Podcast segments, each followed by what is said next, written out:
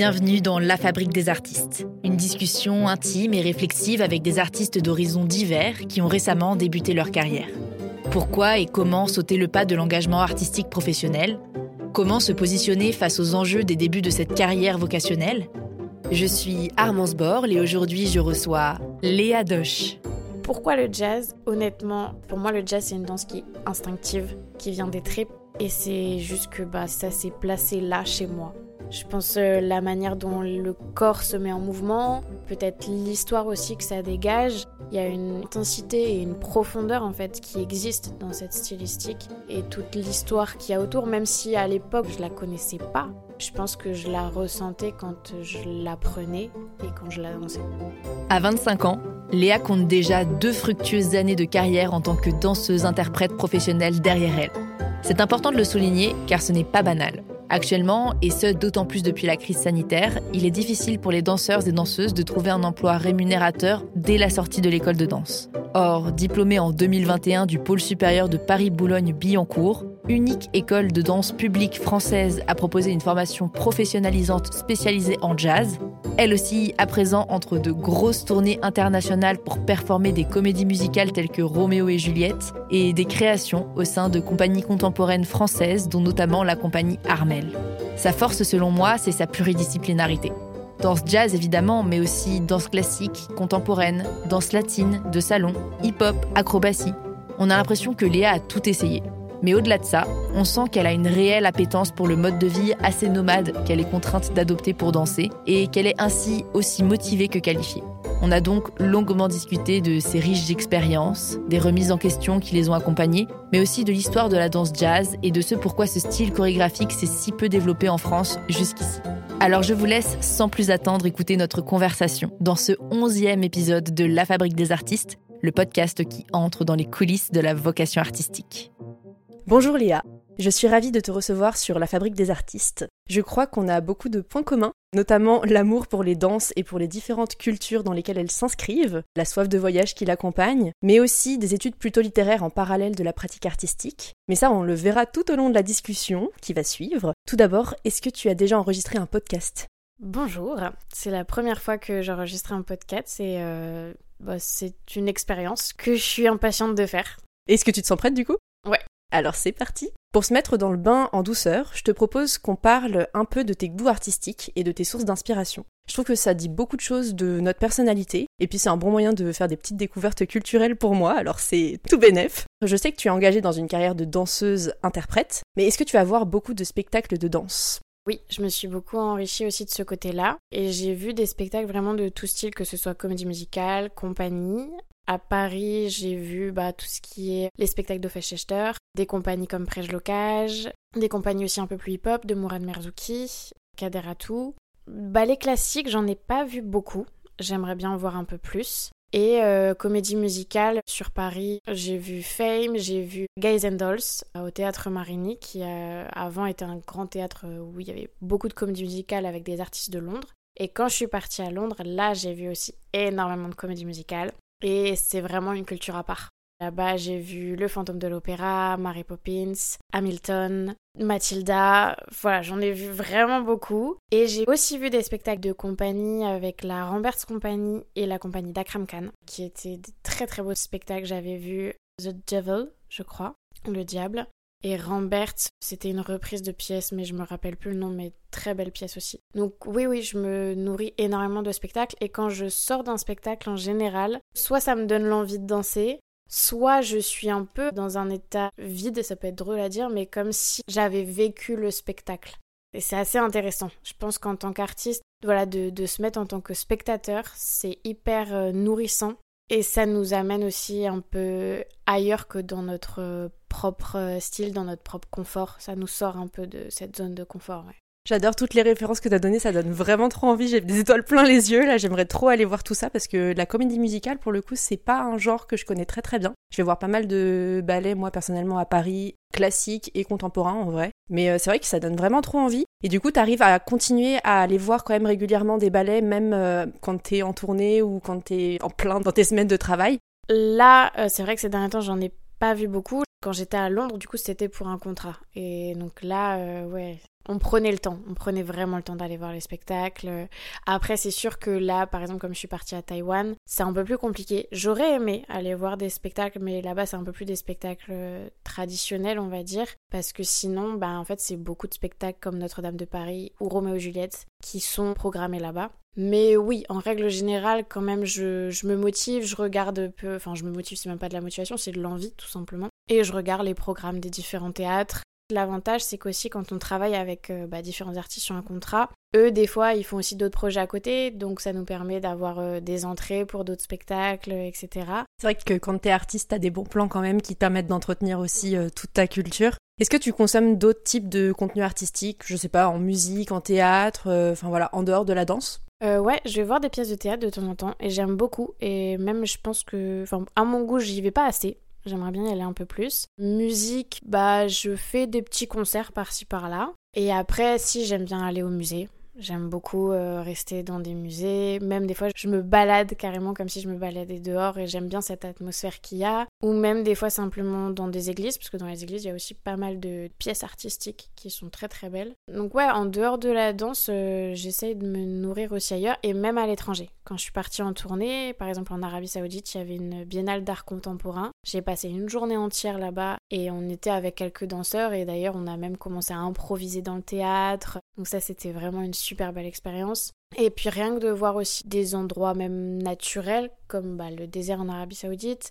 ou euh, là quand je suis partie à Taïwan il y avait des temples, des parcs. Même ça, ça nourrit en fait. Complètement, et même quand tu parlais tout à l'heure des spectacles plus traditionnels, en fait, c'est aussi hyper intéressant et ça peut énormément euh, nourrir ta pratique artistique à toi. Oui, complètement. La pratique artistique et puis en fait notre personnalité et du coup, qu'est-ce que après on transmet quand on revient à différentes communautés, quoi. Bah écoute, merci pour euh, toutes ces belles réponses. T'as déjà fait plein de références qui sont très inspirantes et qui en disent beaucoup sur toi. Après ces premières questions sur tes goûts artistiques, qui nous ont donné donc un peu à voir la matrice d'art qui est en toi, j'ai un présent envie de découvrir comment l'artiste est né, et pour cela, je te propose de revenir sur ton parcours artistique et sur tes premiers contacts avec l'art. Pour commencer, est-ce que tu te souviens de ton premier souvenir associé à la danse? Ou alors, si c'est pas ton premier souvenir, au moins un souvenir marquant peut-être qui a joué dans l'intérêt que tu as développé pour cet art-là Là, tout de suite, le premier souvenir qui me vient, du coup, c'était pas forcément la danse, ça a été plus la gym. Alors, je n'ai pas fait de gym, mais ce qui m'a marqué, c'est qu'en fait, ma mère m'a emmenée au club de gym. Le coach m'a fait monter sur la poutre. Et moi, à l'époque, étant petite, j'étais très garçon manqué. Donc j'étais vraiment habillée, jogging large, euh, pull large, enfin voilà, toutes les petites filles qui avaient les pompons dans les cheveux, euh, le justo ou la robe ou quoi. Euh, moi, c'était pas du tout mon délire. Et quand je suis arrivée là, je voyais toutes les petites filles forcément juste au corps, en body et tout. Et moi j'ai regardé ma mère, j'ai dit maman, moi jamais je mets ça. Et en fait, le coach m'a fait monter sur la poutre, il m'a fait relever mon jogging pour voir bah, le corps normal. Et il a dit à ma mère, il a dit mais euh, votre fille, euh, c'est pas possible, elle a déjà fait de la danse. J'avais 6 ans. Donc non, je n'avais encore rien fait. Et il lui a dit, écoutez, votre fille, elle a le corps pour, elle est faite pour ça. Et je ne sais pas si du coup, inconsciemment, je me suis dit, ah ouais, ok. Ou pas, je sais pas si ça a eu une influence, mais c'est vrai que c'est un souvenir qui m'a marqué. C'est très intéressant et justement ça me fait une belle transition puisque j'allais parler de tes premiers cours de danse que tu as commencé à l'âge de 6 ans, justement juste après ça. C'était plutôt dans des petites associations en Lorraine, puisque tu habitais en Lorraine à cet âge-là. Après, t'es entré au conservatoire à 14 ans dans un conservatoire municipal, puis t'as intégré le conservatoire régional de Bordeaux à 15 ans. Mais je crois que ta pratique de la danse, elle a pas été aussi linéaire que ce que je viens de présenter. En réalité, t'as fait une pause avant de t'inscrire au conservatoire. À ce moment-là, quelle importance t'accordais à la danse? Est-ce que t'as tout de suite euh, adoré ça ou c'est venu plutôt progressivement? Je pense que c'est venu progressivement. Au début, ça a été un moyen, moi, de m'affirmer et de m'exprimer un peu plus parce que j'étais quand même assez timide quand j'étais à l'école. Et effectivement, quand j'ai fait ma pause, je pense c'est parce que c'était un peu l'âge, un peu avant l'adolescence où c'est euh, on est avec les copains, les copines, et puis bah c'est vrai que bah c'était embêtant d'aller au cours de danse et on pouvait pas profiter le mercredi après-midi. Donc je pense que là, ça a été un peu un moment où je me suis dit oh ben non, euh, j'arrête la danse jusqu'à ce que je me rende compte que ça me manque ça a été le manque un peu qui a été euh, l'élément décisif, je pense, pour moi, où je me suis dit, ah ouais, en fait, je crois que c'est quand même important dans ma vie. Et je m'y suis remise et je m'y suis vraiment remise à fond, vraiment à fond. À un tel point que, en fait, j'ai été parler au professeur de mon association et je lui ai dit, euh, j'aimerais vraiment pousser plus ma pratique. Est-ce que tu peux me donner des contacts? Et c'est comme ça qu'après, je suis rentrée au conservatoire. Et de fil en aiguille, que j'ai fait mon, cursus ensuite. Ok, c'est beau. T'as vraiment pris conscience de ce que ça t'apportait déjà la danse à cet âge-là, grâce à ce manque que t'as créé avec cette pause? Quand on a discuté pour la première fois, tu m'as expliqué que c'est après ton déménagement à Bordeaux, vers 15 ans, que t'as commencé vraiment à envisager la danse professionnellement. C'est ton entrée au conservatoire régional qui a changé ton point de vue sur la danse? Je sais pas si c'est l'entrée au conservatoire parce qu'en fait, quand j'ai passé le concours d'entrée, comme je sortais d'un conservatoire avant, voilà, on m'avait donné le contact et sur le coup, je ne réalisais pas ce que c'était le conservatoire. Enfin, je réalisais pas le prestige que ça pouvait avoir. Et c'est quand je suis rentrée au collège et que j'avais tous mes camarades de classe qui me disaient Ah ouais, t'es au conservatoire, mais c'est un truc de dingue, tu dois être une danseuse de ouf. Et moi, je, je les regardais, je dis Bah écoutez, euh, je sais pas, je m'en rendais vraiment pas compte. Et peut-être que c'est suite à ça où je me suis dit Ah ouais, ok, je suis dans un truc assez prestigieux, donc j'ai ma place. Ça commence à être vraiment intense la pratique que j'ai. De fil en aiguille, je pense que ça s'est fait naturellement. Il n'y a pas eu un jour où je me suis dit, ok, c'est ça que je veux faire. Ça a vraiment été sur le long terme, quoi, au fur et à mesure de ma pratique, des gens que j'ai côtoyés, parce que j'ai vu aussi des jeunes qui étaient avec moi au lycée, qui du coup, eux, n'ont même pas terminé le lycée, ils sont directement partis dans des écoles de danse à Paris. Et voilà, je pense qu'en communiquant avec ces différentes personnes, parce qu'il y avait aussi d'autres danseurs qui étaient plus contemporains classiques, qui ont pu faire le conservatoire en horaire aménagé. Donc je voyais aussi leurs envies et je me suis dit, euh, ok,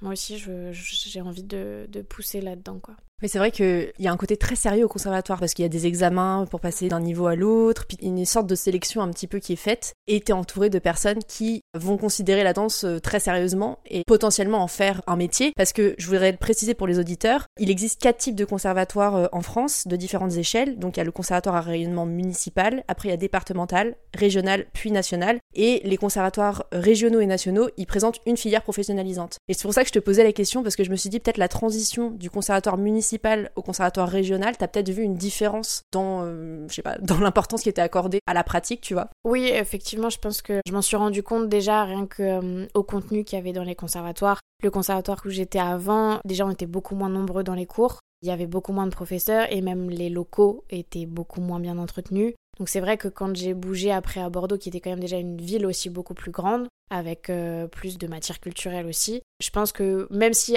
à l'époque je m'en rendais pas compte parce que j'étais quand même encore jeune, maintenant avec du recul, je pense qu'inconsciemment, oui, je me suis dit, ah oui, euh, ok, là, euh, on voit une différence quand même. Et dans l'encadrement aussi, parce qu'effectivement, à Bordeaux, j'avais des cours de danse, mais j'ai eu aussi des cours de formation musicale, des cours d'atelier chorégraphique, de culture chorégraphique. Donc tout ça a amené aussi à un contenu plus vaste et plus riche où je me suis dit ah ouais ok c'est vachement complet, il y a plein de choses à voir quoi. Je suis qu'au début de mes découvertes en fait. Ça donne beaucoup plus d'ampleur à la pratique qui était au départ un loisir. C'est une vraie formation en fait. C'est déjà un tout petit peu professionnalisant même à 15 ans euh, quand tu fais ça en parallèle euh, du lycée ou du collège.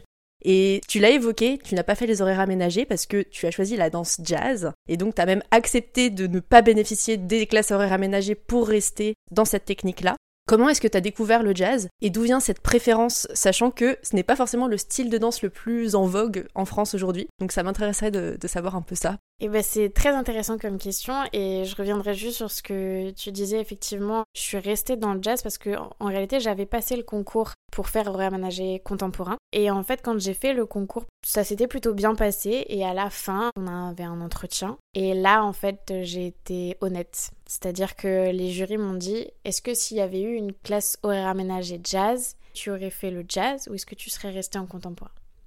J'ai été honnête. Et là, ils m'ont dit, il y avait quand même beaucoup de personnes qui faisaient de la demande, donc on t'a pas pris, même si t'avais totalement les capacités, mais voilà, on sentait que la motivation, elle était ailleurs que dans le contemporain. Et heureusement, même si sur le coup ça m'a fait un petit truc, c'est normal, à chaque fois qu'on a un refus, forcément ça nous affecte. Mais heureusement, parce que du coup, voilà, j'ai persévéré dans le jazz, j'ai continué là-dedans. Et pourquoi le jazz?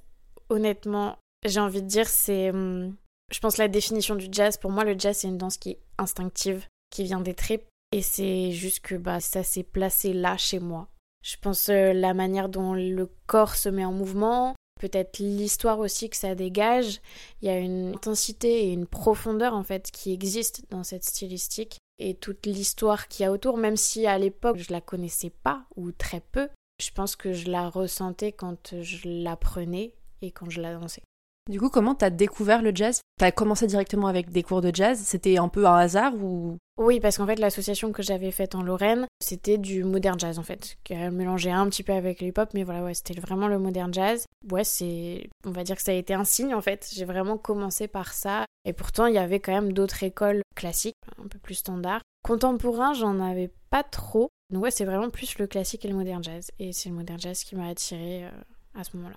C'est drôle que tu dises que le jazz, c'est très instinctif par rapport au contemporain que tu as aussi testé du coup. Parce que j'ai vraiment l'impression que le contemporain, justement, l'approche, on t'oblige à vraiment euh, écouter tes sensations et ton corps. Et que le jazz, c'est quand même un, peu plus codifié pour le coup que le contemporain. Tu vois, il y a quand même un certain nombre de règles à respecter. Enfin, le contemporain aussi, mais c'est pas la même approche. Alors oui, là, on va sur un sujet qui est très très intéressant. Alors, je parle d'instinctif pour le jazz, on va dire même plus quelque chose de viscéral. C'est-à-dire que oui, le jazz est codifié, mais néanmoins, il y a quelque chose qui vient de la terre et qui vient des racines. Il y a quelque chose de très ancré dans le jazz. Alors que le contemporain, qui lui aussi est une danse instinctive parce qu'on écoute les sensations, il y a en fait un flux qui est là, où il va y avoir une continuité constante, alors que dans le jazz, il va y avoir plus des éléments de surprise, d'impact, vraiment des choses un peu plus fortes, même si le contemporain peut avoir sa force aussi, c'est une force qui est différente. Je suis d'accord qu'il y a un côté instinctif dans les deux, mais qui va se dessiner et s'illustrer différemment. Complètement, l'énergie est totalement différente. C'est vrai que le jazz, c'est très très très puissant. C'est ça, c'est le côté animal qu'il y a dans le jazz qui, moi, je pense, m'attire beaucoup. Et on peut vraiment euh, dialoguer là-dessus longtemps parce qu'il y a aussi un côté animal dans le contemporain, mais voilà, toujours qui a approché d'une manière euh, différente. Quoi. Je suis totalement d'accord avec toi, mais je trouvais ça intéressant de t'amener sur le sujet. Et du coup, même si, donc, dès l'âge de 15 ans, tu envisageais de devenir danseuse professionnelle, t'as préféré suivre des études académiques à une spécialisation post-bac dans une école de danse. Donc, t'as obtenu un baccalauréat scientifique, puis suivi une licence lettres et arts à l'université de Cergy en partenariat avec le conservatoire. Donc, il y avait quand même la danse qui était là, mais c'était quand même une licence de lettres. Qu'est-ce qui t'a convaincu d'acquérir un diplôme autre que celui de danseuse directement?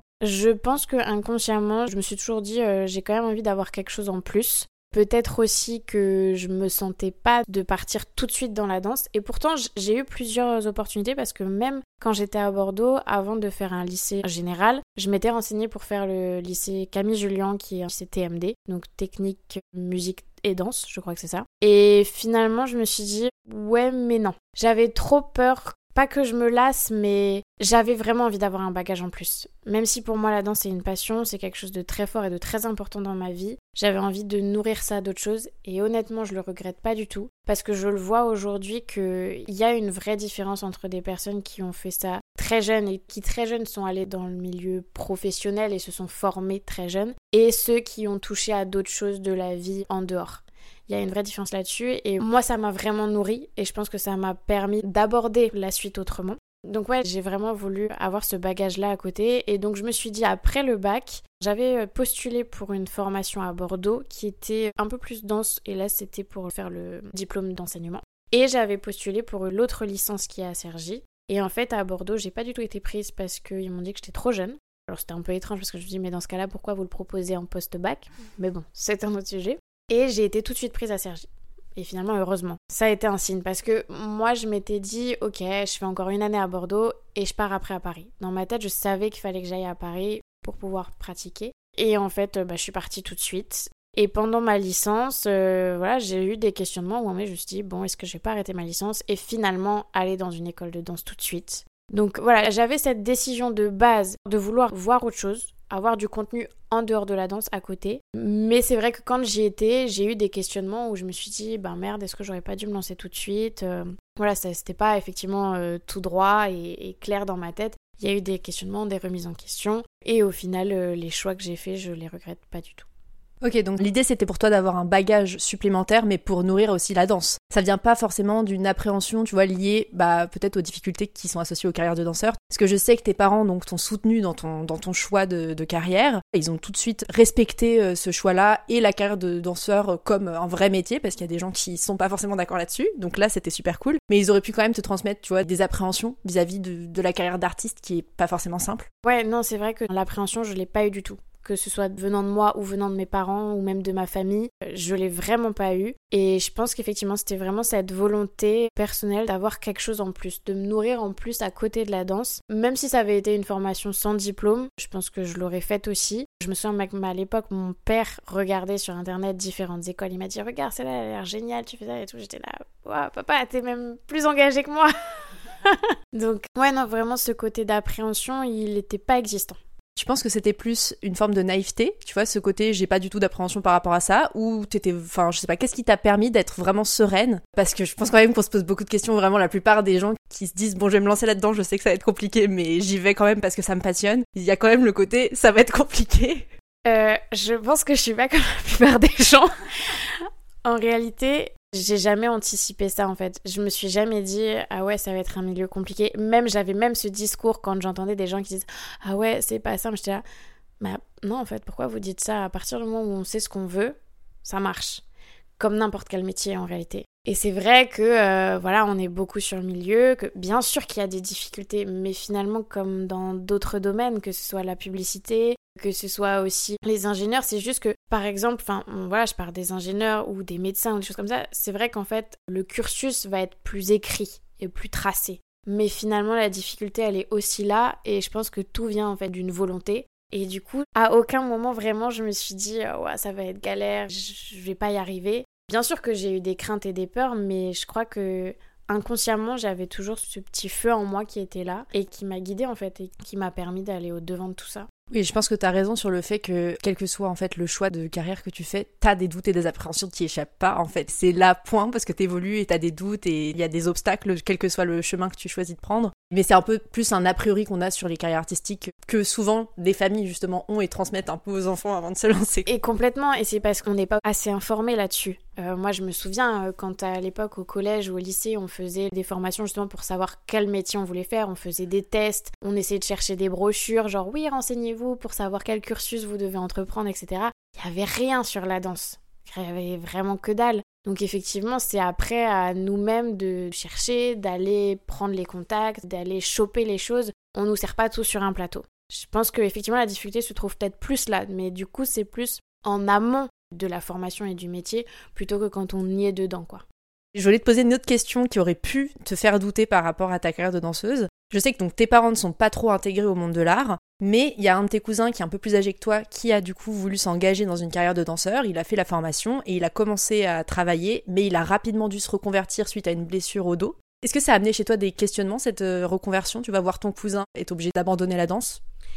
Non, ça m'a pas remis en question parce que je pense que je savais que c'est des choses qui peuvent arriver. Forcément, ça m'a affecté pour lui, mais ça m'a pas créé de crainte parce que voilà, je même euh, autour de moi, je voyais des danseurs qui se blessaient. Je pense que il y a eu un moment où moi je commençais à avoir des petites blessures, mais je touche du bois, je n'ai jamais eu de grosses blessures. Et je sais que très vite, je me suis intéressée en fait au corps dans les conservatoires, du coup, là aussi où c'était très enrichissant, c'est qu'on avait des cours d'AFCMD donc d'analyse fonctionnelle du mouvement, qui permettent de savoir un peu plus comment le corps fonctionne, comment l'entretenir et comment le guérir. Et hum, je me suis très vite tournée vers ça parce que ça m'a intéressée et en fait ça m'a débloqué des choses dans ma danse. Et je pense que ça m'a permis d'éviter aussi certaines blessures par la suite. Donc à la limite c'est même plus un tremplin et un propulseur de voir des expériences comme ça où je me dis ah ouais pour toi ça s'est passé comme ça, ok ben moi je vais essayer de voir comment ça peut se passer autrement. Ça t'a permis de faire un peu de prévention pour ton corps et te former justement pour éviter ce problème-là.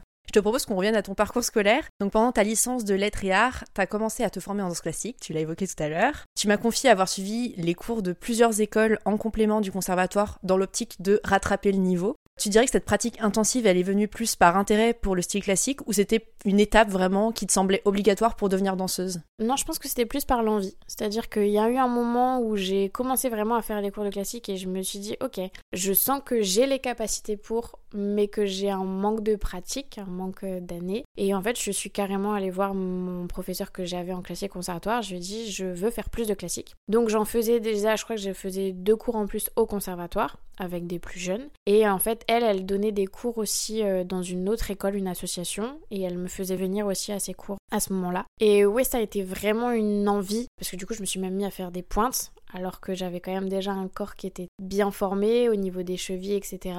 À un moment donné, je me disais, ouais, je regrette de ne pas avoir fait le classique plus tôt. Et finalement, non, parce que quand je l'ai fait, je l'ai fait vraiment par envie.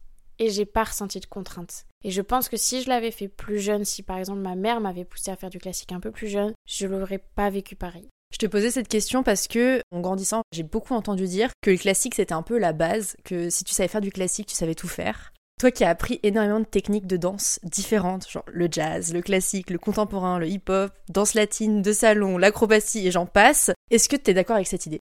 Alors oui et non. Dans un sens oui parce que ça nous apporte une structure du corps, une posture et un cadre. Mais effectivement, après, pour aller dans certaines disciplines, il va falloir vraiment déconstruire ce cadre. Et il y en a qui arrivent très bien, c'est naturel, d'autres qui galèrent un peu plus. Moi, effectivement, dans mon parcours, d'ailleurs, quand je suis rentrée au conservatoire de Bordeaux, je me souviendrai toujours, il y a une fille qui était là et qui m'a dit Ah ouais, mais si t'as jamais fait de classique, c'est mort, tu pourras jamais rentrer. J'ai été prise, elle n'a pas été prise. Donc bon, écoutez, du coup ça contredit aussi ça que non, c'est pas parce qu'on n'a pas fait de classique que on peut pas y arriver et que on ne peut pas faire d'autres styles. Voilà, je, je suis vraiment mitigée sur cette question. C'est pas parce qu'on n'en a pas fait depuis le début qu'on peut pas, mais effectivement, il faut quand même en pratiquer parce que ça apporte une base, déjà rien qu'aussi au niveau du placement du corps, donc de l'anatomie du corps. Un bon professeur de classique, il va vraiment chercher à travailler l'en dehors avec l'anatomie propre de chaque élève, parce que chacun a sa propre morphologie, a sa propre structure de corps, et ça évite aussi des blessures par la suite, parce que c'est vrai que des fois, quand on va faire le classique, on va dire mets-toi en dehors, donc on va ouvrir les pieds, on va être en torsion complète, enfin, et ça après c'est pire que tout pour les genoux, pour le bassin, pour tout ce qu'on veut. Donc je pense que oui, il y a une pratique du classique qui doit être là, mais après chacun la gère comme il l'entend et comme il en a besoin. Personnellement, pour avoir plus pratiquer le classique et après m'être plus concentré sur la danse contemporaine, j'ai trouvé que c'était presque handicapant par certains côtés, comme tu disais tout à l'heure, parce qu'en fait c'est des approches tellement opposées. En fait, en danse classique, t'apprends en reproduisant des formes, t'essayes d'atteindre une forme parfaite qu'on te montre et il faut faire la même chose, alors que, bah, par exemple, en danse contemporaine, c'est on te demande de sentir des choses et d'essayer de sortir des cadres justement et de pas faire la même chose, la même forme, de te l'approprier. Et il y a un peu un truc où faut retrouver l'instinct danse classique, ça fait en sorte que t'écoutes plus forcément ton instinct et ton corps, et il faut vraiment que tu modèles ton corps pour atteindre un objectif, alors que dans d'autres styles, en tout cas le contemporain, mais je pense que c'est valable pour pas mal d'autres danses, c'est un peu l'approche euh, opposée. C'est pour ça que c'est intéressant, euh, moi je trouve, avec l'approche de classique que j'ai eue, parce que effectivement, j'ai quand même aussi eu cette approche des sensations, c'est-à-dire que les cours de classique que j'ai eus, on nous parlait des sensations, même s'il y avait une forme à respecter, on nous parlait du trajet en fait que le mouvement devait faire, comme en contemporain. Donc je pense qu'il y a une approche plus consciencieuse et j'ai envie de dire plus bienveillante pour le corps quand on commence un peu plus tard et puis aussi à l'heure d'aujourd'hui parce que les générations ont changé un peu, ça joue aussi. Je pense que moi effectivement si j'avais fait du classique plus jeune, j'aurais eu une autre mentalité et une autre approche. Mais à l'heure d'aujourd'hui, voilà, même maintenant quand je prends des cours open dans Paris, la forme est là, mais on sent que c'est vivant. Alors que c'est vrai que quand on connaît pas trop, au début on voit le classique, on se dit ah ouais, c'est hyper euh, structuré, hyper strict. Et ça l'est. Mais il y a une liberté qui se trouve de plus en plus à l'intérieur et qui, je pense, maintenant, du coup, aide aussi les danseurs à approcher d'autres styles. C'est très intéressant. Mais je reviens quand même à, du coup, euh, tes études euh, concrètement. Je sais qu'après cette première licence à Cergy, tu as passé le concours d'entrée au pôle supérieur de Paris-Boulogne-Billancourt, tu l'as déjà évoqué à plusieurs reprises, et tu m'as appris qu'il s'agissait de la seule école publique en France et en Europe pour la danse jazz, parce que les conservatoires nationaux en France ne présentent que des filières classiques et contemporaines pour euh, les professionnels. Donc j'étais assez étonnée, et je sais que la danse contemporaine, c'est une technique qui est relativement récente et qui a été institutionnalisée assez tardivement, enfin dans les années 80 je crois en France, le jazz, je crois que c'est quand même un style qui est plus ancien, et pourtant les conservatoires qui présentent une filière jazz sont assez rares. Est-ce que, sachant que tu as étudié l'histoire de la danse, tu sais pourquoi le jazz s'est si peu développé en France et si peu institutionnalisé? Je pense que c'est une question de culture parce que le jazz voilà vient des États-Unis. C'est une culture qui est métissée et qui, je pense, pour la France et l'Europe, n'était pas assez élitiste. Effectivement, le jazz, quand il est arrivé ici, en fait, il a été très vite mis dans un domaine de divertissement qui a apporté de la légèreté, qui a apporté de la joie à la communauté, mais qui ne faisait soi-disant pas réfléchir. Et donc, je pense que c'est pour ça que ça n'a pas été mis dans des institutions, dans des conservatoires tout de suite, et que même encore aujourd'hui, on se bat pour les garder en institution et en conservatoire. Et même là, j'ai aussi une ancienne professeure qui euh, a fait une recherche et qui continue en fait encore à vouloir revendiquer et proclamer l'identité de la danse jazz parce qu'effectivement en France, elle tient sur le bout d'un fil. On est vraiment très peu à vouloir à ce qu'elle continue, à ce qu'elle se pérennise en fait dans cette culture. Et en même temps, je pense que la culture française fait que, à mon avis, il y aura toujours une petite résistance qui est là, parce que c'est comme ça dans la société française, c'est la vision des choses. Par rapport aux États-Unis, où il y a, voilà, il y a une vision un peu plus large, où bah, il y a tout simplement déjà la compagnie Alvin Ailey qui existe, qui est une compagnie mondiale, alors qu'en France, euh, les compagnies mondiales, ce ne sont pas des compagnies de jazz, même si moi, je dirais que, par exemple, la compagnie Chester, pour moi, il y a des influences jazz qui sont présentes, mais c'est nommé comme une compagnie contemporaine. Ok, merci beaucoup pour cette réponse. J'ai appris beaucoup de choses. Est-ce que euh, tu avais des plans B au cas où ton admission au pôle supérieur aurait été refusée? Et est-ce que tu sais ce qui change par rapport aux écoles privées, hormis le prix? Alors oui, j'avais un plan B et j'ai même hésité parce que j'avais fait plusieurs stages à l'AID, donc à l'Académie internationale de la danse, qui est une école euh, pluridisciplinaire, donc où il y a du classique, du contemporain, du jazz, du hip-hop. Il y a aussi des cours de comédie musicale, de claquettes, de polyphonie, de chant, donc voilà, c'est très très complet. Donc j'avais aussi cette euh, possibilité d'entrer dans cette école-là et je me souviendrai choses en fait pendant une semaine, une fois que j'ai eu les résultats du pôle, je me suis dit bon, qu'est-ce que je fais? Parce que j'avais déjà eu l'aval de l'AID comme quoi je pouvais intégrer l'école. Donc j'ai hésité parce que aussi je connaissais des gens qui avaient fait l'AID, je, je savais déjà un peu plus le contenu que le pôle, mais voilà, mon, mon cœur a flanché pour le pôle supérieur et je ne regrette pas du tout. La différence entre les écoles euh, publiques comme le pôle supérieur et les écoles privées, je pense que déjà c'est aussi au niveau de l'effectif. Dans les cours, ils sont beaucoup plus nombreux, ils sont entre 30 et 40 par classe. Alors que nous au pôle, on est une promotion, on est entre 10 et 15. Du coup, on est quand même un peu plus encadré en fait par les professeurs. Il y a aussi euh, plus de possibilités de faire des créations. On a des cartes blanches. Donc on est encadré mais en même temps il y a un côté très autonome qui se développe. Contrairement à l'AID où là il faut être autonome dès le départ, c'est-à-dire il faut savoir où on veut aller parce que sinon ça peut être très difficile à vivre parce que c'est une usine. Hein. Réellement, tu veux ta place, bah tu la prends, tu la veux pas, bah il y a quelqu'un d'autre qui la prend quoi. C'est réellement ça. Donc c'est dans la mentalité, dans la pratique de tous les jours où voilà, il y a une vraie différence pour l'approche aussi du métier. Et puis après, l'AID va avoir aussi un peu plus de contact dans tout ce qui va être les plateaux TV, les gros spectacles, les choses comme ça. Le pôle, il va avoir des contacts, mais euh, différents. Ça va être un peu plus avec des chorégraphes français ou étrangers. Mais voilà, c'est pas le même réseau. Par conséquent, moi, j'avoue que j'ai eu la chance, en fait, de faire des stages à l'AID et en même temps le pôle.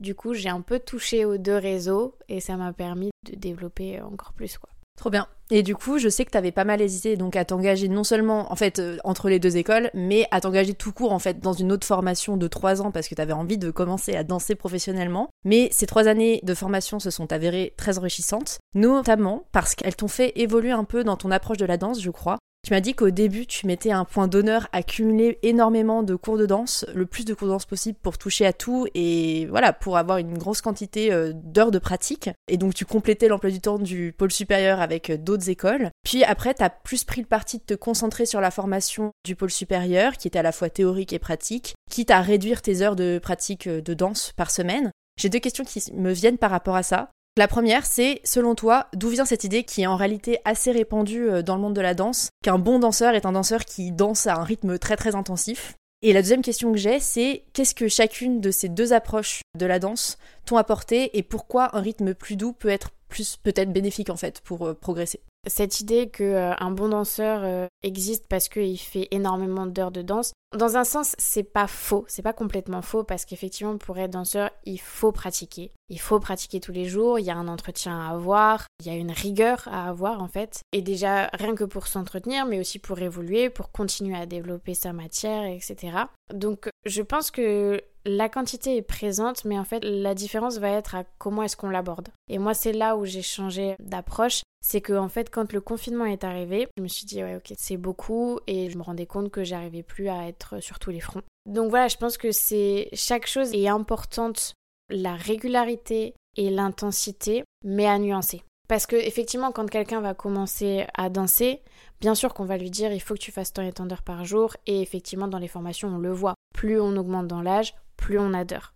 comme le foot, comme n'importe quelle pratique aussi euh, sportive et autres pratiques artistiques. Bien sûr que les heures augmentent au fil des années. Mais du coup, c'est après, quand on grandit, quand on évolue, c'est là où il faut arriver à jauger et à comprendre déjà comment soi-même on fonctionne, qu'est-ce qui nous nous convient pour continuer à évoluer. Il y en a qui continuent à faire des cours par par et ça leur convient et c'est comme ça qu'ils se nourrissent et qu'ils évoluent. Alors que moi, au contraire, c'est quelque chose qui m'a bloqué parce que finalement, je pense que je voulais tellement rentrer dans les clous, tellement faire la chorégraphie comme ça, comme on me l'a montré, être en fait un peu parfaite, que je prenais des plus de plaisir. Mon déclic, ça a été qu'à un moment donné, le plaisir n'était plus là. Et là, je me suis dit, là, c'est pas bon. Là, c'est pas ce que je veux. Et donc, c'est là où j'ai commencé à moduler un peu plus ma pratique et à voir euh, ce qui, moi, m'intéresse vraiment, comment je veux aborder ça. Et c'est là que ça a changé et que je me suis retrouvée en fait, euh, que j'ai retrouvé euh, plaisir, que j'ai retrouvé goût à ça, tout en continuant finalement à quand même faire des choses diverses, mais de manière un peu plus relaxe en fait. C'est très intéressant et donc c'est un peu avec le changement de rythme qu'il y a eu notamment au début de la crise sanitaire avec le premier confinement imposé que tu as pu prendre conscience de ça. Après je pense que les écoles professionnelles de danse, elles ont pu reprendre quand même les cours assez rapidement je crois. Les cours ont repris vraiment que pendant le deuxième confinement. Donc le premier confinement, on était vraiment tous à l'arrêt. Et euh, le deuxième confinement, on a repris, mais c'était un peu particulier quand même. Le rythme qu'on avait, euh, même euh, au début, on n'était pas obligé de porter le masque, après c'est venu. Donc c'était quand même un peu particulier. Et effectivement, je pense que ça, ça m'a beaucoup aidé aussi à revisualiser les choses autrement. Ça a remis beaucoup de choses en question. le confinement, c'est se dire, ok, donc en fait, là, avec une crise sanitaire, du coup, tous mes projets, toutes mes envies, peuvent s'arrêter du jour au lendemain. Donc en fait, où est-ce qu'elles sont mes priorités? Est-ce que je veux vraiment euh, me buter et quitte à ce que ma santé en périsse là-dedans? Ou est-ce que en fait j'ai juste envie de bosser mais que le plaisir il soit quand même là et que en fait juste que je vive ma vie et pas que je la subisse? Et je pense que ce confinement a été un gros déclic là-dessus. Et en plus, ça se voit sur scène quand t'as un danseur qui fait ça mécaniquement parce que c'est son travail ou quand euh, il fait ça vraiment par plaisir et qu'il est passionné. Ça se sent dans l'énergie. Euh. C'est vraiment des questions qui m'intéressent, euh, ces questions notamment pendant la crise sanitaire. Ce que t'as dit là, le déclic que t'as eu où t'as repris goût à tout ça, c'est en fait t'as retrouvé le sens que tu mettais dans ta pratique de la danse pendant cette période-là. C'est un truc que j'ai observé moi l'année dernière parce que j'ai fait un mémoire, une enquête sociologique sur les adaptations qui ont été mises en œuvre par les danseurs et danseuses en danse contemporaine pendant la crise sanitaire pour pouvoir continuer de travailler. Donc ça, c'est un des éléments que j'avais observé. Ça a vraiment eu lieu euh, très très régulièrement euh, chez les danseurs. Et il y a autre chose que j'ai observé, c'est que les profils qui s'en sont le mieux sortis dans cette crise, c'est les profils pluridisciplinaires, ou en tout cas qui ont énormément, même si c'est dans le même euh, domaine, énormément de projets en même temps ou qui s'alternent. Donc ça leur permettait de jouer sur les différents contacts et c'était souvent aussi des gens qui sont quand même déjà bien intégrés dans le milieu de la danse. Et toi, tu as eu beaucoup de chance parce que tu as commencé ta vie professionnelle à la fin de la crise sanitaire. Donc j'imagine que, enfin, moi, j'ai pas, je me suis pas spécialisée dans mon étude sur les nouveaux arrivants dans le milieu, mais bon, quand t'es pas intégré, ça doit être difficile de commencer à cette période-là. Et je sais qu'à la fin de ton école, t'étais une des rares danseuses de ta promo à te lancer directement dans la vie pro. Et ça m'a quand même pas mal étonné parce que je me dis, dans le monde de la danse, enfin, il faut y aller vite, quoi. Enfin, il y a un peu ce côté où euh, tu commences jeune, en fait. Et même si tu commences à travailler en général en parallèle aussi euh, des écoles, ça m'a paru étonnant qu'à la fin du diplôme, tu sois une des seules à t'engager. Et je me suis demandé si c'était pas lié un peu au traumatisme de la crise sanitaire où on s'est dit, peut-être que je vais reporter un petit peu mon arrivée dans le monde professionnel. Euh.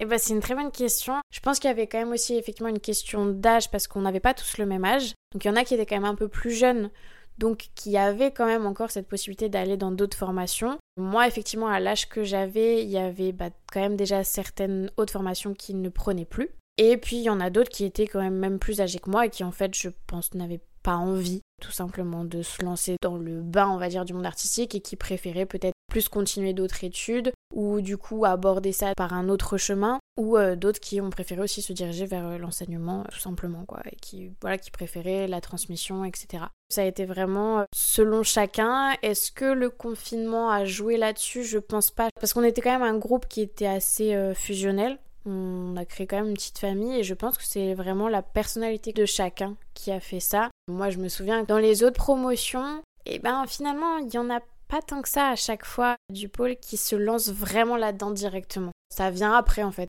Quelques années ou quelques mois après où, là pour le coup il décide de vraiment s'engager dans le milieu professionnel. Ça marche. Bah du coup on en arrive vraiment aux questions concrètes liées à ta carrière de danseuse professionnelle. Je sais que être interprète ça n'implique pas les mêmes réflexions que lorsqu'on est chorégraphe et que l'on chapeaute un peu toutes les créations. J'ai la sensation que t'as pris pas mal de recul sur ton style de danse qui est sans surprise assez pluriel puisque tu as une formation très pluridisciplinaire. Est-ce que tu t'es interrogé sur ta danse, enfin vraiment ta façon de te mouvoir Est-ce que tu as déterminé un peu en pleine conscience ce que tu voulais transmettre au public et les styles de danse que tu choisissais de mettre en avant dans ce que tu donnais Ou pas forcément C'est plus venu naturellement euh, T'as pas trop réfléchi à ça? Je pense qu'il y a quelque chose qui s'est fait de manière très instinctive. Et maintenant, oui, j'ai un regard un peu plus sur ma danse et sur ce que je fais. Parce que du coup, avec ce déclic que j'ai eu dans la manière d'aborder les choses, ça a aussi un peu changé ma gestuelle. Moi qui étais très jazz au début, enfin je le suis toujours, mais j'ai un peu plus tiré vers le contemporain pour justement arriver à trouver un peu plus cette fluidité et une autre manière d'articuler en fait mon corps et du coup transmettre des choses différentes aussi parce que c'est vrai qu'avant on me disait souvent Léa quand t'es sur scène on a l'impression que tu vas nous tuer. Je pense que je dégageais quelque chose de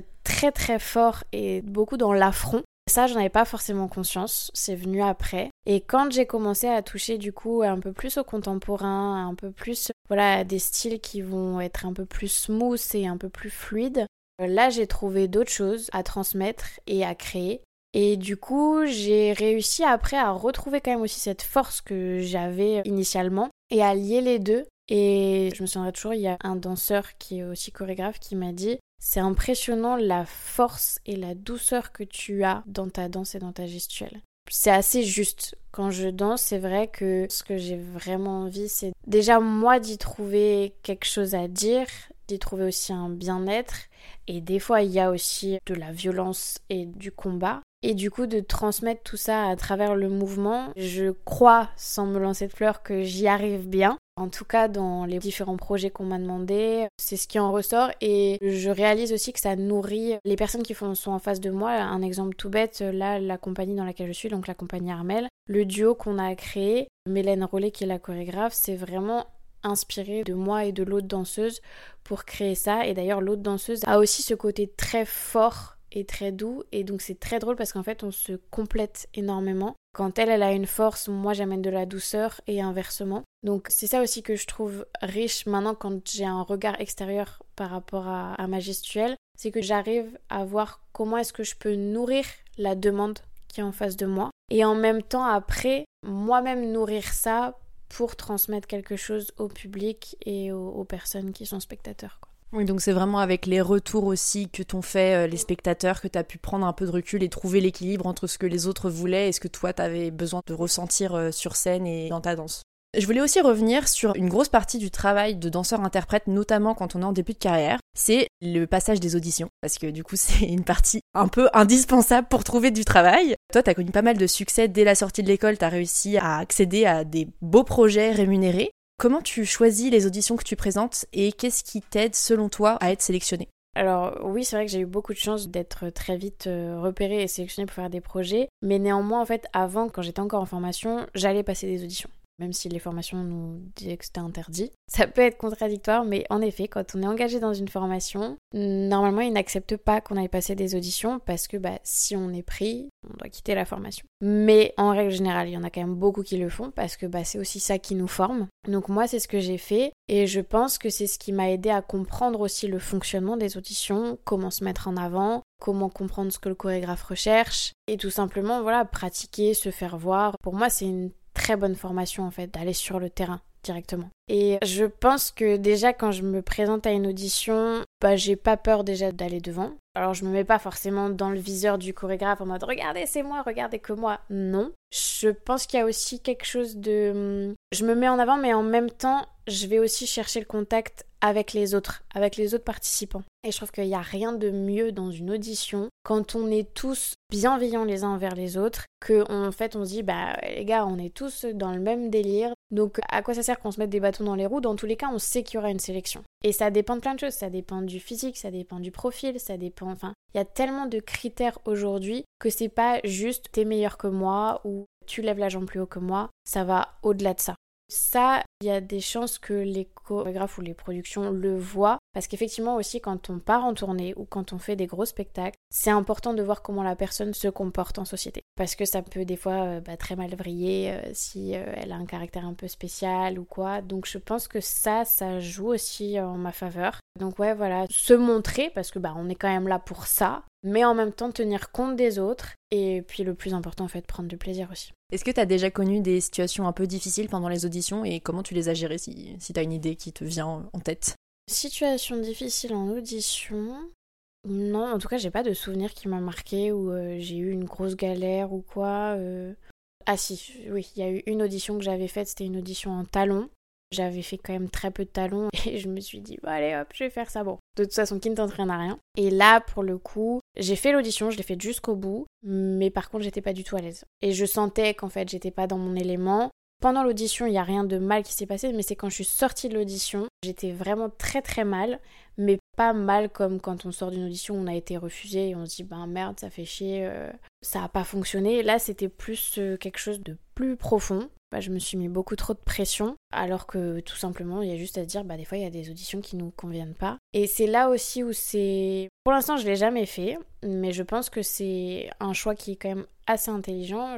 En discutant avec d'autres danseurs, des fois, il y en a, ils vont à une audition, ils voient tout de suite que c'est un truc qui leur correspond pas du tout, et ils ont pas de crainte à se dire, bon, bah, en fait, les gars, moi, j'y vais, ciao et ils quittent l'audition. Et il y en a beaucoup qui font ça. Et franchement, en fait, c'est pas forcément quelque chose de mal parce que dans tous les cas, il y a énormément de demandes. Ça simplifie le choix pour la production. Et voilà, je pense qu'à partir du moment où quand on arrive dans une audition, si dès le début on se sent pas à l'aise, c'est rare que ça donne quelque chose de bon à la fin. Donc voilà, mais non, franchement, j'ai pas eu de vraies mauvaises expériences en audition, ça s'est quand même plus ou moins toujours bien passé, j'ai toujours eu des bons rapports. Ok, c'était déjà hyper intéressant comme retour d'expérience et comme euh, recul que tu as aussi sur euh, bah, quelles auditions choisir et comment te comporter dans ce contexte-là qui est quand même crucial. Et je voulais revenir aussi sur un projet, donc le premier gros contrat que tu as eu à l'étranger qui t'a amené en Arabie Saoudite, qui est très très cool. Je me rappelle que tu m'avais expliqué que même une fois le projet lancé, donc tout était parti, tout avait super bien commencé, t'avais vraiment adoré et puis t'avais été déçu parce que le projet avait rencontré des difficultés au bout d'un moment. Du coup, je voulais savoir si tu pouvais nous en parler un petit peu de ce projet et nous expliquer ce qui a fait que bah il y a eu un petit échec à mi-parcours. Déjà, c'était un gros projet de grosse envergure qui était une création, donc euh, création de A à Z,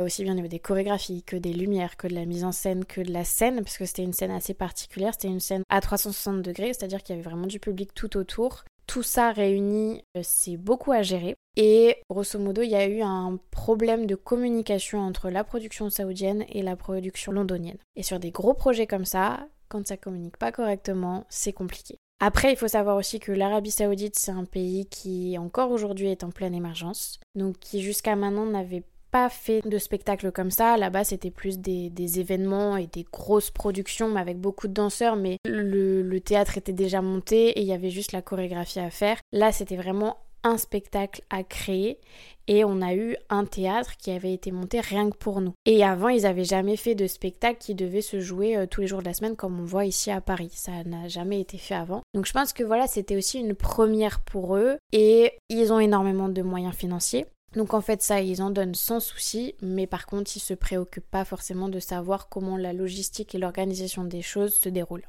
Et ça, effectivement, ça a eu bah, des lourdes conséquences quand même, parce que le décor du spectacle a mis trois semaines à venir, donc trois semaines de retard. C'était trois semaines où on était censé pouvoir répéter sur le plateau, et au final, on n'a eu qu'une seule semaine. Après, voilà, il y a eu certains danseurs qui ont eu euh, des soucis, il y a eu des blessés, des soucis familiaux. Enfin, il y a eu tout un tas de facteurs qui ont fait que ça a un peu coulé le bateau. Et c'est des choses qui arrivent, mais c'est vrai que moi à l'époque, bah voilà, c'était mon premier gros contrat et j'ai pas réussi à gérer tout ça. En fait, j'ai un peu tout pris personnellement. C'est comme si je voyais euh, le magnifique bateau de croisière qui d'un coup s'écroule et je comprenais pas ce qui se passait. Et c'est là aussi où j'ai appris que en fait sur des projets comme ça, en tant qu'artiste et, même euh, les productions, enfin toutes les personnes qui travaillent là-dessus, faut aussi apprendre à s'économiser. C'est vrai que moi, même quand j'étais à Londres, en fait, chaque répétition, je donnais ma vie, comme en audition. Et c'est pas possible. Euh, ça, on l'apprend vraiment sur le, le, tas. Enfin, en tout cas, moi, je l'ai appris sur le tas. En audition, on donne tout ce qu'on a. Une fois qu'on est sur le projet, il faut apprendre à s'économiser. S'économiser, ça veut pas dire que marquer ou ne rien faire. C'est juste mettre l'énergie au bon moment et au bon endroit. Et ça, je l'ai beaucoup appris parce que ça a joué aussi sur le fait que j'ai pas pu faire le projet jusqu'au bout. C'est qu'à un moment donné, en fait, j'avais trop donné et je pouvais plus. J'avais plus d'énergie, mon corps était vidé, euh, ma tête aussi. Enfin, ça a été une overdose en fait de, de plein de facteurs différents quoi. Bon, au final, j'ai quand même eu beaucoup de chance d'être tombée sur une production et une équipe artistique très humaine. En règle générale, j'avoue que tous les projets que j'ai fait jusqu'à maintenant, ça a été le cas. Je sais que c'est pas le cas partout. Et au final, bon bah voilà, tout s'est quand même plutôt bien fini. Il y a eu des dates qui ont été faites, pas toutes, mais les dates ont été faites avec les danseurs qu'il y avait et avec les remplaçants. Et maintenant, est-ce que c'est un projet qui va donner suite? Moi, j'aimerais. J'aimerais beaucoup parce que pour moi, c'est un spectacle qui avait vraiment du potentiel et qui avait un, vrai propos à défendre aussi. Même si moi, je voyais plus ce spectacle comme un show parce que bah, y avait de l'acrobatie, il y avait de la voltige, des marionnettes aussi. Donc j'ai été aussi formée à ça. Voilà, un spectacle très très riche quand même. Et c'est dommage qu'il n'ait pas pu être exploité jusqu'à son summum. Ça marche. Je voudrais approfondir un petit peu justement tes expériences dans les milieux plus de la danse du coup. Là c'était un peu particulier comme projet. Pour simplifier, t'as pu danser pour deux types de contrats euh, très très différents. Des grosses tournées plutôt internationales pour des comédies musicales, mais aussi des créations auprès de compagnies contemporaines à plus petite échelle. Est-ce que tu peux nous parler de ces deux types d'expériences? Qu'est-ce qui te plaît dans chaque approche et comment elles se complètent? Alors, c'est une question où il y a, beaucoup de choses à dire.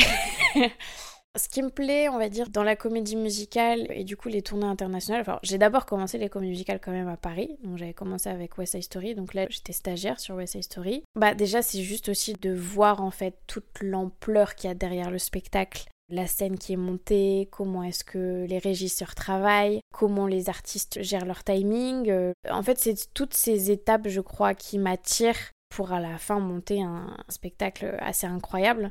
Dans la compagnie, c'est encore autre chose. Pour moi, c'est un travail qui en fait va plus toucher à quelque chose de subtil. Où là, en fait, on est dans de la création aussi parce que des comédies musicales, maintenant, il y a encore des créations. Hein, euh, mais c'est vrai qu'en général, c'est plus des reprises, des réadaptations, etc. Alors que, ouais, la compagnie, euh, c'est un côté un peu plus nature, en fait, en tout cas par rapport aux expériences que j'ai eues qui m'intéresse. C'est vraiment, ouais, je pense, c'est ces deux côtés-là. C'est que dans les gros spectacles comme Digital, bah voilà, il y a quelque chose d'hyper puissant, d'hyper mastoc et grandiose. Et avec les compagnies, il y a ce côté un peu plus intime et un peu plus subtil qui est là, où on va toucher un peu plus à l'humain. Voilà, je parle après de mon expérience. Hein. Quelqu'un d'autre avec un autre parcours pourrait avoir un autre discours, euh, tout à fait. Mais euh, ouais, c'est euh, vraiment mélanger le grandiose et l'humain en fait. C'est beau. et puis, il y a aussi une différence de mode de vie. Actuellement, comme tu travailles quand même beaucoup aussi pour les comédies musicales, tu voyages énormément. Ça répond à un désir profond de te nourrir d'autres cultures et c'est un mode de vie auquel tu t'étais préparé. Mais du coup, comment ça se passe ta vie sociale? Est-ce que tu te rapproches principalement de tes collègues qui deviennent tes amis parce que vous vivez presque ensemble pendant toute la période de tournée Ou est-ce que tu arrives plutôt à, enfin, t'arrives aussi, j'ai envie de dire, à entretenir des relations de longue date en France? Vraiment les deux. Je pense que comme j'ai quand même passé beaucoup de temps avant à Paris, avec mes formations et avec la fac, j'ai gardé des relations de cette époque-là avec qui on est encore très très proches. Et il y en a certaines qui sont aussi danseuses, d'autres non, qui ont dévié dans d'autres branches. Mais on garde un lien quand même assez fort et c'est même beau parce qu'on se voit euh, évoluer chacun d'entre nous. Donc c'est aussi hyper intéressant. Et même moi, ça me fait du bien aussi quand je rentre en France, des fois de sortir un peu aussi de ce monde-là, de voir autre chose. Parce que c'est vrai que quand on est tout le temps avec les mêmes personnes qui sont dans le même domaine que nous, alors c'est génial, hein, mais des fois il y a besoin d'un peu d'air.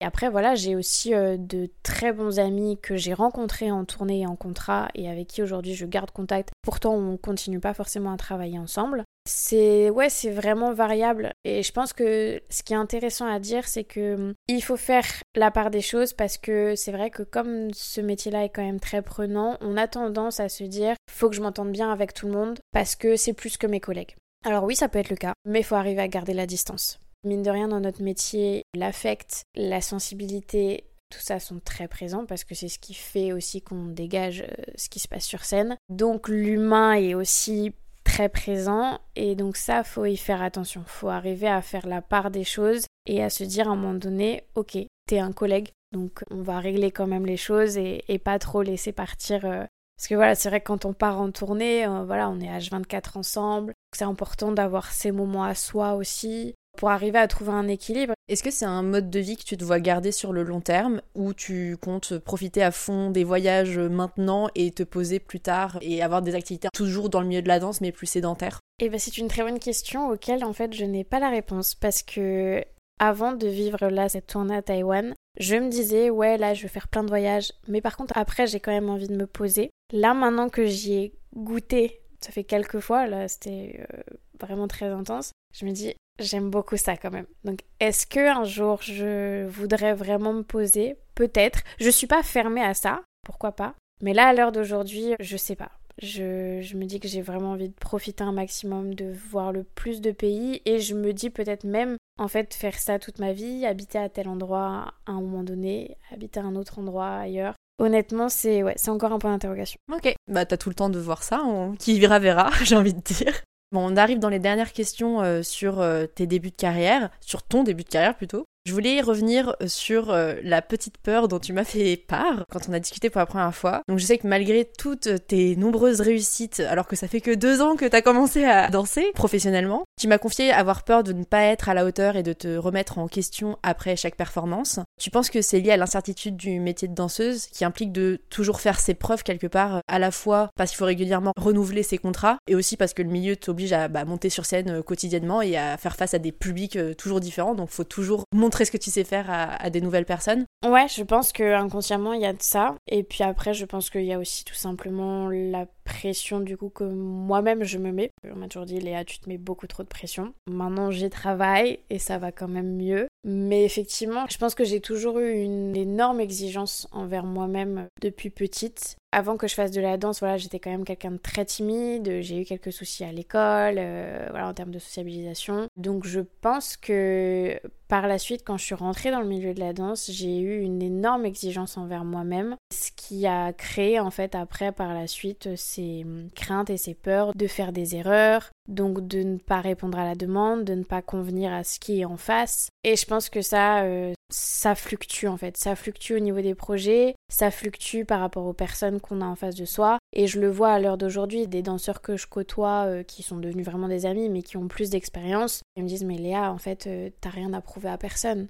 Alors oui et non, parce que effectivement, on n'a rien à prouver à personne, on fait ce qu'on fait parce qu'on en a envie, mais à un moment donné, euh, bon, si on est là, c'est quand même parce qu'il y a de la demande, parce que on veut faire telle ou telle chose. Donc voilà, c'est comme ce que je disais avant par rapport à mon approche de la danse, c'est quelque chose qu'il faut jauger et qu'il faut nuancer. Et je pense que je commence à la voir, mais voilà, effectivement, il y a encore des craintes, des peurs qui sont là, et puis ce qui est quand même positif là-dedans, c'est que cette sensibilité en fait que les artistes ont, ça permet aussi de voir ça et je sais que par exemple tous les chorégraphes que j'ai eus et même les assistants chorégraphes, il y a toujours eu un moment où ils sont venus me voir et ils m'ont dit Léa, fais-toi confiance. Tu as les moyens d'eux, tu as les capacités. Alors que je n'avais rien dit et pour moi je ne laissais rien paraître. Du coup, c'est vrai que ben en fait toutes ces petites paroles elles sont finalement hyper importantes. Je pense que en tant qu'artiste, les mots qu'on peut avoir, ça peut changer toute une vie par rapport à d'autres qui ont eu des fois des remarques et vraiment des claques dans la figure pendant leur formation ou même après pendant leur carrière.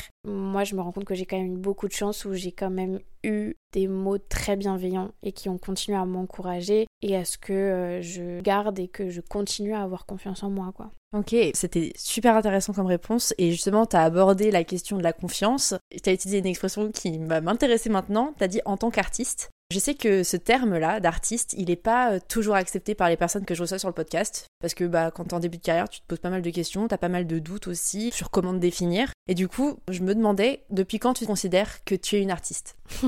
Honnêtement, ça peut paraître peut-être euh, vantard ou quoi, je ne sais pas, mais j'ai envie de dire que je pense que je me suis toujours considérée comme artiste. Après, en réalité, j'utilise ce terme d'artiste, je pense, depuis que je suis dans le métier, enfin, quoique même avant quand même dans ma formation. Mais pour autant, quand je l'ai utilisé tout à l'heure, peut-être que ça mettait euh, des personnes dans une case, mais moi, je considère qu'en fait, on est un peu tous artistes. C'est peut-être beau de dire ça, mais c'est réel. Euh, je veux dire, on a tous, je pense, une fibre artistique en nous qui est plus ou moins développée, mais l'artiste est là. Et moi, effectivement, quand j'utilise le terme artiste, c'est plus en fait pour euh, illustrer bah, la vie qu'on a en tant que danseur, en tant que technicien, en tant que chanteur, en tant que, enfin voilà, toutes ces branches de métier. Effectivement, parce que bah à un moment donné, il faut mettre un mot pour définir tout ça. Mais si on va au-delà de la définition de l'artiste, oui, je, n'enferme pas pour autant la définition de ce mot-là.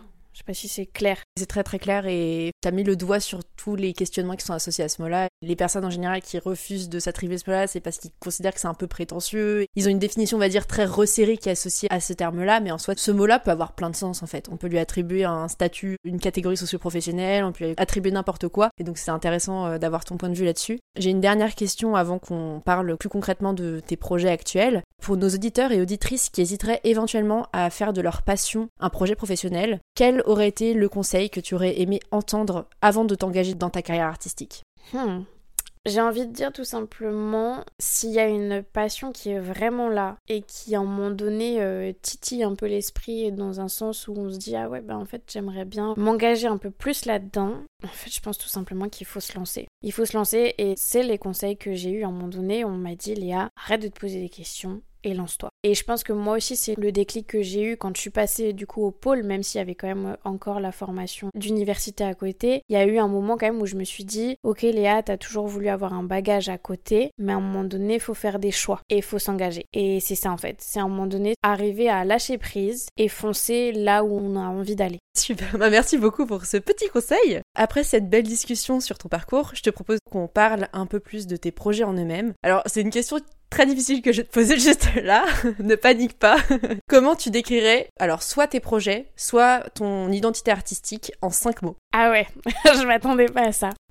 Diversité, richesse, couleur, émotion et intensité. Je trouve que ça résume très bien toutes les expériences dont tu nous as fait part pendant toute la discussion. Donc en vrai, je pense que c'est assez clair. À part peut-être couleur, si tu veux approfondir sur couleur. Couleur, ça vient. Alors ça peut être très bête, mais en fait, des fois, ça m'arrive de regarder un petit peu mon profil Insta, plus en tant que spectateur, dans le sens euh, qu'est-ce que ça dégage pour les autres. Et quand je le regarde, je me dis, waouh, il y a de la couleur partout. Et en fait, ça, ça illustre bah, la diversité que j'évoquais. Euh, ouais, ce côté euh, très pluridisciplinaire et du coup très coloré. Si je devais faire un peu un dessin de mon parcours ou de mon identité artistique, je pense que ce serait un patchwork avec plein de couleurs euh, explosées par-ci par-là, quoi. Ça me semble tout à fait adéquat, enfin vraiment approprié à ton parcours. Tu rentres euh, tout juste d'une tournée à Taïwan pour la comédie musicale Roméo et Juliette, dans laquelle tu interprètes l'une des membres de la famille Montaigu, si j'ai bien retenu. Dans les prochains mois, les principaux projets qui vont t'occuper vont être donc une seconde tournée avec l'équipe de Roméo et Juliette, mais cette fois-ci en Chine, du mois de mai au mois de septembre, et aussi diverses créations, notamment un duo et je crois un quatuor pour l'espace public avec la compagnie Armel, en France cette fois-ci. Est-ce que tu veux nous parler un petit peu euh, de tous ces projets? Ouais, donc voilà, donc la comédie musicale Roméo et Juliette, euh, on va dire la première partie à Taïwan euh, a été une très très belle expérience. C'est un spectacle qui est très dansé et où en fait les danseurs et les chanteurs, je trouve, ont un vrai lien et une vraie importance dans l'histoire par rapport à d'autres spectacles où effectivement des fois on va voir un peu plus les chanteurs mis en avant ou ils vont être mis en avant mais il va y avoir une vraie euh, séparation entre les deux. Là pour le coup je trouve que sur ce spectacle là il y a un vrai lien qui existe et un vrai enchevêtrement en fait entre les deux. Et même le public là-bas nous le dit que c'est ce qui permet aussi à l'histoire, je pense, d'être aussi intense et aussi bien racontée. Il y a aussi du coup pour les danseurs un paramètre d'acting qui est très présent. Voilà, le deuxième acte de Roméo et Juliette est très intense émotionnellement parlant. Il y a des moments où on est en train de se battre réellement sur scène. Euh, il y a des morts, il y a de la tristesse, il y a de la colère. C'est un spectacle qui est très puissant en fait physiquement et émotionnellement parlant. Donc c'est vrai que quand on en fait deux dans la journée, eh ben on les sent bien passer.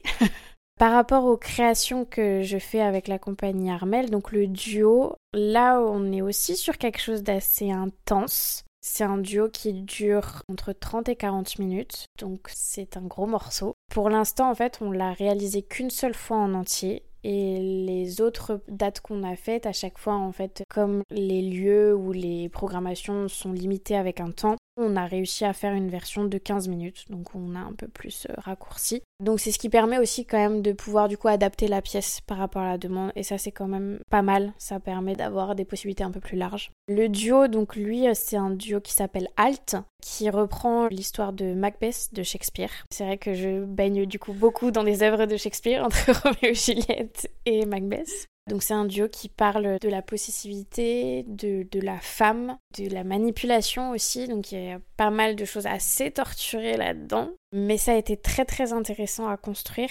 J'avoue que je ne savais pas trop comment j'allais en sortir parce que ce duo a été créé à une période de ma vie pas très facile. Et finalement, je pense que c'est ce qui a aidé à ce que ça dégage quelque chose de très fort. Parce que même la chorégraphe, elle aussi, c'était pas facile à ce moment-là. Ma partenaire non plus. Donc on a été vraiment un trio à ce moment-là. Je pense qu'on avait des choses à dire, quoi. Et puis ensuite pour le dernier projet, donc euh, là c'est un projet qui est en création, qu'on a plus ou moins commencé, mais c'est vraiment euh, les prémices. Donc là pour le coup c'est la chorégraphe qui travaille avec un architecte qui a réalisé un cube en bois et donc en fait où toute la prestation va se réaliser à l'intérieur de ce cube avec des projections de lumière etc. Et donc là on est sur le corps, sur la peau. Donc voilà, là c'est vraiment les prémices et on va avoir deux résidences là avant que je reparte en Chine pour créer ce projet. J'ai hâte de découvrir tout ça. Donc j'essaierai de mettre les références, enfin les liens, etc. d'accès sur le site de la compagnie et puis même vers tes réseaux sociaux sur les notes du podcast. Est-ce que tu as un ou plusieurs artistes en début de carrière qui te viennent en tête et que tu aimerais entendre sur ce podcast? Justement, la chorégraphe de ma compagnie, donc Mélène Rollet, ce serait très intéressant d'entendre son parcours parce que pour le coup, elle a un parcours encore bien différent du mien. Je ne spoil pas trop, mais voilà, elle s'est beaucoup consacrée du coup au développement de la compagnie et faut se rendre compte qu'il y a un travail énorme à faire pour ça. Et autre artiste, peut-être Anaïs André, danseuse qui à la base était classique, qui s'est tournée un peu plus vers le contemporain après et qui a fait aussi des projets euh, très divers et variés. Je dirais un dernier, Brian Doisy, qui est un danseur jazz à la base. On s'est rencontrés à Sergi et qui après a été un peu plus vers le hip-hop, vers la contemporaine, donc un artiste très pluridisciplinaire aussi, et qui a fait plein de projets différents, avec qui j'étais partie d'ailleurs à Londres et en Arabie Saoudite. Donc ouais, ces trois artistes-là, je pense que ce serait euh, intéressant de les entendre. Trop cool, bah j'essaierai de les contacter dès que possible. Et puis on en arrive enfin à la dernière question du podcast, la question signature, qui revient du coup à chaque épisode. Au regard de tout ce qu'on a évoqué, pour toi, qu'est-ce qui fait qu'on devient artiste? Qu'est-ce qui fait qu'on devient artiste? Je dirais que c'est hum, bah, l'envie d'avoir toujours quelque chose à donner, à dessiner et à créer. Je pense que si ces trois envies sont là, c'est que l'artiste qu'on est en fait est toujours en devenir et toujours présent. Voilà, je pense que c'est ma réponse. C'est très synthétique, mais c'est très très beau et très puissant. Donc franchement, merci pour cette belle réponse. Je trouve que ta voix respire la sagesse, t'as que 25 ans, mais t'as déjà beaucoup de recul sur euh, beaucoup de choses, donc c'était vraiment euh, très très intéressant de t'avoir sur le podcast. Merci beaucoup. Je suis aussi très admirative de tout ce que t'as fait déjà depuis ton entrée dans la vie professionnelle il y a seulement deux ans. Donc voilà, je te souhaite euh, de continuer de voyager et de danser dans plein de créations très diverses pour continuer de te nourrir à fond. merci beaucoup Léa. Merci à toi. Merci à Léa d'avoir partagé son parcours et ses questionnements artistiques avec moi. Et merci à vous d'avoir écouté cet épisode de La Fabrique des artistes jusqu'au bout. J'espère que cette conversation vous a inspiré et si c'est le cas, vous pouvez nous le faire savoir en partageant une story ou un post sur Instagram en nous taguant léadshd et artistiquements pour que l'on puisse vous remercier et interagir avec vous. Vous pouvez également noter le podcast et vous y abonner sur Spotify et autres plateformes d'écoute pour accéder facilement aux nombreux épisodes qui vont suivre. Je vous dis donc à très vite pour une nouvelle rencontre artistique avec la Fabrique des artistes.